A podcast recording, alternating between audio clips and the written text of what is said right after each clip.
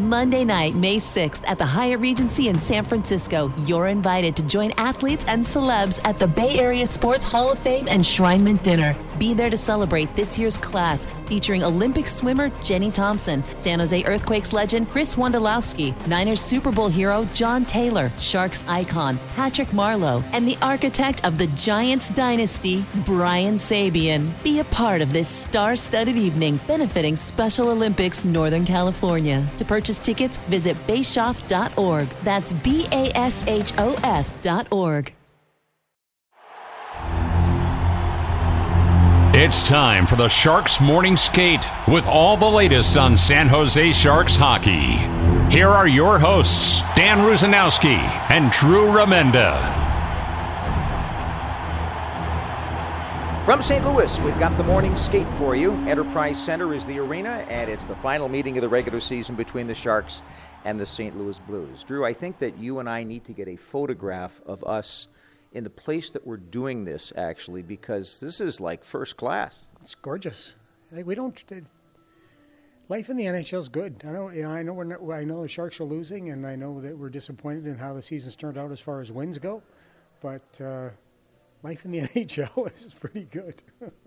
well, I think it's more than pretty good. I think it's fantastic, and I'm, we're saying this on the heels of perhaps the most devastating loss the Sharks have had all year. And I, I was trying to count a few of them that, that we've witnessed this year. On the road, there have been two that come to mind for me. Well, three. The 8 5 loss in, in uh, Seattle, that was kind of a mess all night. The 4 0 defeat in Boston, which was very similar to the 6 0 defeat in Colorado. Then, of course, the 7 1 loss at home against the Edmonton Oilers. To me, those are the games where things just fell off the rails and never happened. I don't know if you can think of any others that really jump up.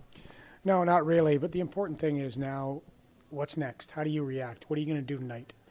That's what the Sharks have to be focused on. David Quinn said today that they were they were mad, they were embarrassed, and he said and that's all fine and good. But how do they react? What do they do tonight? You know, at, at 9:30, 9:45 tonight, we'll see how they reacted. How did they play?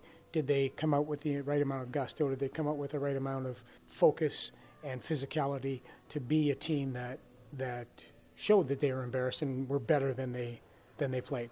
So that's the key tonight. How do you react to an embarrassing loss? What I really like is that he's going with the identical lineup that, that played the last game against Colorado. And first things first, good news that Andreas Johnsson is able to play. And when he left, you, you know, when we, we saw him leave, he was so angry that he was called back there by the protocol people, and it was for good reason. They found out he was okay, but they elected to just leave him out for the rest of the night because it wasn't going to matter anyway. Get him ready for this game. But you know, when you when you see that happen on the bench, sometimes guys, when they are injured, react with some anger like that, and sometimes they're mad because they're called back on the protocol. He wanted to stay in. As it turned out, he wanted to stay in, which I liked. And then the other factor is for the game, you've got Kaapo Kähkönen back in the nets. He started the last game, didn't finish. And then the other thing you've got is you've got the coach that's not letting anybody off the hook. He's saying you're all going back out there and you're all playing. Yeah, um, I knew Johnsson was going to be okay yesterday. He got off the plane and he went right to the workout room, uh, along with um, with Eklund, and then um, Nico Sturm showed up in that as well. Um, I always like the guys that get off the plane They come in and do some work because, you know, they're total professionals, and they wanted to make sure that they're they're ready to go. So Johnsson wanted to get a good workout in, and I like the fact that he took William Eklund with him.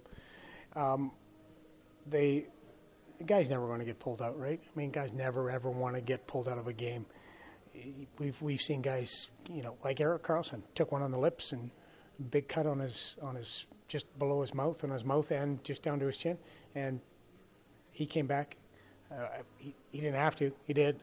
He had the 10 minute misconduct. He had to wait. First time ever. Yeah, exactly. So that's those are hockey players. Hockey players don't.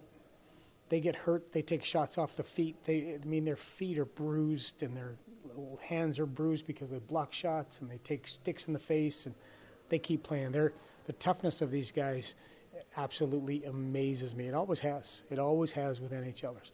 And as far as the coach putting the guys back out there, I, I agree with you. It, okay, go show me. Now, it was interesting. He went with Kaapo, and I think that was more of a of a okay. First off, didn't give you a lot of help in front of you. Second, the team that you were playing against, highly skilled guys, and some of those shots were they they were placed in a spot that you couldn't you couldn't go up and put it in the net. The MacKinnon the MacKinnon goal for me is the one that jumps out because he basically juked a little bit, got Noah Gregor to move to a position that caused the screen, and then he had a little bit of space and put it right there. Phenomenal. Also, this is an optional skate and yet the whole team's out there pretty much. Almost everybody's there. I like that too. I think that that's something that shows that these guys are determined to correct the ills of the last game. But I also think it shows some pride in the organization. The fact that they've come to work and do their job. I think that the leadership of the team is, is, is making sure they do that. And when you see that, I think that that's good example for even a young guy like Eklund, who's only got a handful of NHL games going. And even for somebody like Derrick Pouliot, who played his very first game in the NHL, for the Sharks at least this year. And I thought, you know, in a 6 nothing game, he wasn't too bad. I think Derrick's going to be fine. Derrick's got some experience, and he's going to be, he's going to be okay. And again, you can't have too many defensemen. You got to find out what you have in your pipeline. You've got to find out what you've got. Period in players, and he's going to get the opportunity to play in these last few games of the season. So the overall thing, though, we, we you, you, mentioned the team going, the entire team going to the morning's game. I agree with you 100 percent because that shows that they still care.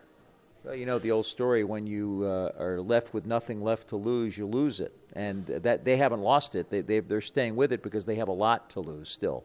Um, they have a lot to play for for the rest of the season, even though the playoffs are not a possibility. One other cool thing happened, by the way, in Colorado that I thought was pretty awesome, and that was after the game.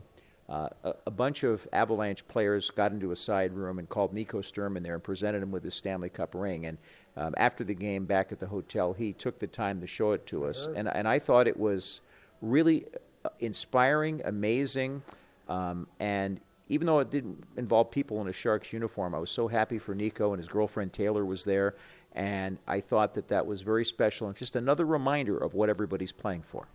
I heard it was spectacular. Uh, the, the ring itself. Oh, it's beautiful. Yeah, and then there's a there was a necklace for for the significant other, the wives and the, the girlfriends, and um, it also played a, a, a, loop of video. Is that right? When yeah, it it's in the box in the jewelry box. It plays the video of the whole ceremony and him raising the cup and everything. It was incredible. It's fantastic. It's fantastic, and it makes you hungry. I know it's Nico's hungry for more, and I know he wants to be here with the Sharks if they, when they turn the corner and start to get back on the path of being a contender for the cup. So I heard it was spectacular. Randy was telling me about it as well, and um, that's why I was really impressed yesterday going to the gym as soon as we got in af- after the flight from uh, Denver, and Nico was in there. Not surprised. Yeah, riding the bike, good bike ride. Big, uh, did some ab work, did some stretching, and the guy's a total pro, man.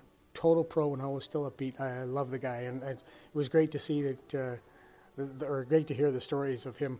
I, I love the fact he went up, back upstairs when you when he was downstairs. Brought the brought the the, the, the box and everything downstairs to show you guys. I thought that was cool. It was cool. And again, it's a reminder of what everybody's playing for, what we're all broadcasting for, to get the opportunity to, to see your team get to that point. To get to that point tonight, the Sharks need to work really hard against the Blues. Both these teams very similar over the last 10 11 games. The Sharks have only won one, and the Blues only have two wins to my count. The only victory that the Blues actually, that's not true. The Blues, in one win in their last nine, and the only win is against the Sharks, that uh, 6 uh, 3 victory yeah. in San Jose. And that was one of those games where the Sharks started off well, things unraveled, yeah. and they're going to have to, you know, jump through that. But the other thing is that the Blues now have Jakub Vrana on the team. He's very skilled. Had six shots on goal in the last game. They lost in Arizona, so they've lost a couple of games in a row. So it's not that different from Colorado in the sense that they're a little angry. Uh, they have a team filled with Stanley Cup champions that are not happy where they are. They're in a similar spot that the Sharks are in. It's going to be a tough game. It's going to be a really tough game. Um, anticipating Binnington tonight. Um, Buchnevich is playing really well. He's got he's got Guess points so. in I think six straight now, mm-hmm. and he's got points in um, nine of ten or ten. Uh, like it's it's crazy what he's got going on right now. He's got a lot of points. He's played very well. He got four against the Sharks, four assists. So um, Brayden Schenn's always tough to play against. Robert Thomas is fine. He's back. He's gonna, he took the puck in the face, but he's going to be okay. Jordan Kyrou. So this is still a team. It's got some high skilled guys.